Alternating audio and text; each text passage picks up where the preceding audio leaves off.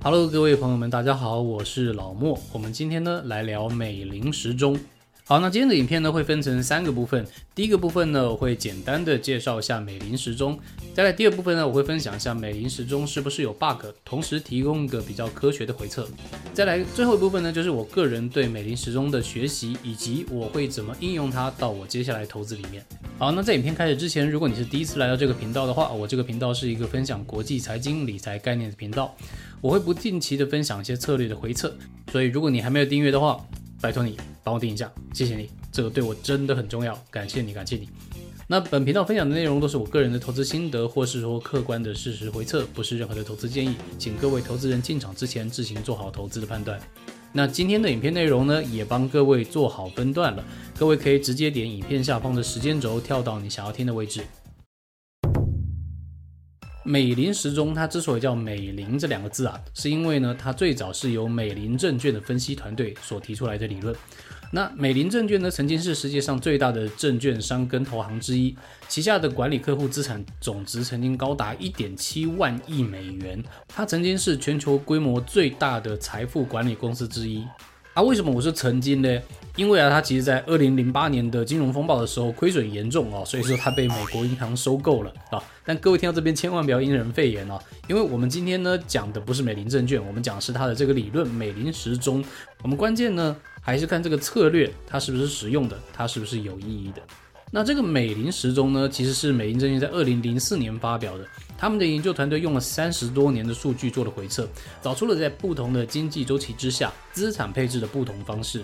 而这个因应不同经济周期的资产配置策略呢，就叫美林时钟。那也有人叫做美林投资时钟。那美林时钟认为呢，可以用经济成长以及通货膨胀这两个指标，将经济周期可以分成四个阶段。这四个阶段分别是 overheat 过热，stagflation 滞胀，不是骂人那个滞胀啊，是停滞型通货膨胀。再来是 reflation，就是通货再膨胀，以及最后一个叫做 recovery，就是复苏。好，那我在详细解释接下来的几个阶段的时候，大家也可以想一想，什么是比较符合你现在看到的全球局势的？那这也许呢就能够帮助我们决定今年的投资策略。首先，我们先讲一下 overheat，就是过热。那在这个阶段呢，一般企业的产能啊会开始慢慢的减缓，通膨呢也会开始慢慢的增温，央行呢会决定用升息来调控整体的宏观经济。但是 GDP 的成长率呢，此时还是在趋势之上。这个时候，一般债券的表现没有那么好了。而股票呢，也会因为获利的能力重新被修正，所以说美银时钟认为这个时候配置大宗商品是一个好选择。再来第二个阶段滞胀，我每次讲这个都觉得怪怪的，好，没关系，我们就叫 stagflation。那 stagflation 的定义呢，是说 GDP 成长率啊，它可能会开始慢慢的减缓，但是这个时候呢，通膨还是持续的上升。这个原因呢，可能来自于企业的涨价哦，或者是说大宗商品的价格上升。无论如何，它最后呢，就会像股牌效应一样，最后面导致工资上涨。那这个时候呢，也只有当失业率大幅提高，才能够让整体降温。那一般 stagflation 要结束的话呢，也必须要等到通膨触顶往下之后啊，这个时候中央银行呢才会开始做资金宽松的政策。那这个时候呢，美林时钟认为现金是最好的选择。再来是第三个阶段 reflation，通货再膨胀。那在这个阶段呢，政府会扩大产出，开始刺激消费，而且控制一些通货紧缩政策，像是升息啊，它可能就会慢慢的减缓。那在这个阶段，经济成长也慢慢的缓下来了，所以说企业的获利啊，其实也开始慢慢的下降，所以说就直接。导致股票可能也不是一个好选择，反而这个时候呢，美林时钟认为债券可能会是更好的选择。OK，那最后一个阶段呢，叫做 recovery，就是复苏。那这个阶段呢，在之前政府所实施的货币或是说财政的宽松政策会开始生效，GDP 这个时候会开始慢慢的成长加速，而通膨率呢也会在这个时候持续的下降，企业的获利呢因为 GDP 的成长而直接的上升，所以说这个时候股票会是最好的选择。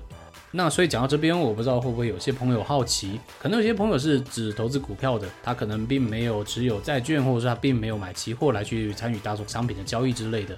那是不是这样的话，美林时钟就对我们没有参考意义呢？诶，其实也不会，因为美林时钟除了提供这个最佳资产类别以外，它也建议了是说，在不同的经济阶段，什么产业跟什么标的是你可以去参考的。例如说，在过热阶段的时候呢？具有周期性以及价值型的股票，像是工业、科技、能源，或者是非常适合的标的。而具体美林时钟建议的产业跟标的呢，各位可以参考上面这张图。好，那完整的美林时钟呢，基本上就是长这个样子。那各位可以停个几秒钟，把它稍微做个截图。因为除了核心的四个配置以外呢，它在外面这些卫星部分呢，其实也有建议你可以去关注的方向。例如说，我们看一下右下角的 stayflation，一直到 reflation 这个阶段呢，其实它就建议除了现金跟债券以外，贵金属呢，其实也是可以关注的一个方向。好，那美林时钟啊，它有没有 bug？其实普遍被讨论比较多的呢，有三个 bug。第一个呢是外在的因素啊，往往会严重影响这个阶段之间的循环。那举个例来讲，像二零二零年的 COVID-19，直接把好不容易已经在 recover 的一个经济就直接打回衰退了。但你说这算是 bug 吗？诶，其实我觉得这个呢，都叫做天有不测风云。那无论你做长或者说做短，未来本来就是没有办法百分之百预测的。这种突如其来的黑天鹅事件，我相信对各种的投资策略都是会有影响的。另外，第二个 bug 呢，我认为是比较重要的。他这边建议的产业跟标的呢，我认为啊，还是参考美国或者是说全球性的标的为主。那我就举个例来讲，像是台湾的医药股，好，它会不会受到这个全球的 reflation 的影响而有一波行情呢？诶，这个就很难说了。所以说，还是建议产业跟个股部分啊，会不会有所浮动，就要个别问题个别研究了。那第三个比较容易被讨论的问题呢，就是因为这个毕竟是将近二十年前提出来的理论，那到二零二三年的现在，哎，这个理论是不是还适用呢？所以如果你翻看一些二零二二年以前的讨论，嘿，你就会发现很多人认为这个美林时钟啊，好像是有一些些过时了。但关于这个问题呢，我觉得有两个思考是我们可以去研究的。第一个呢是，其实过去的成平十年相对来讲，景气的波动并不会有那么的明显。其实，在二零零四年发表的时候，美林证券呢就已经回测了三十年的数据，发现这样的周期呢，其实的确是存在的。整体的景气啊，其实还是有一个循环往复的概念。所以，我觉得站在更宏观的角度来看，美林时钟所建议的景气循环还是有它一定的道理的。再来，我觉得我们也可以用科学的数据来说话。我在网络上找到了一个蛮不错的文章，我会把它放在我的链接里面。在这篇文章里面呢，这个作者使用了 Python 来去回测从二零零二年开始一直到二零二一年这个将近二十年期间呢，使用美林时钟的投资法，诶，到底是不是一个好的选择？我这边呢，直接把它的结论秀给大家看一下。好，这个呢是它跑出来的结果。那怎么看这个表？简单跟各位说一下哈。在左边的这两个呢是美股大盘，分别是 S M P 五百指数以及大盘的加权平均指数。右边呢是使用美林时钟的配置。诶，那左边跟右边有什么不一样嘞？哦，它左边呢是用第一种方式，哦，就是它以 C P I 三趴以及 G D P 二点五趴来做一个分界线。另外第二个方式呢是它稍微优化了一点，把 C P I 的门槛往下修，修到两个 percent GDP 变成二点五个 percent 来做一个更明显的区隔。而最下面这一行呢，就是说它使用这个回测之后。得到二十年的总报酬率是多少？所以各位看，如果使用美林时钟的配置方法的话呢，诶，总共可以达到百分之八百三十一个 percent，然后也就是翻了八倍左右。好，对比 S M P 五百翻了六倍，哦，或者说加权平均翻了五点六倍，其实相对来讲还是蛮强的一个表现哦。好，那 again 这篇文章非常的有料，那我会把它的网址呢也贴在我的描述栏，那各位可以直接点过去支持这位作者。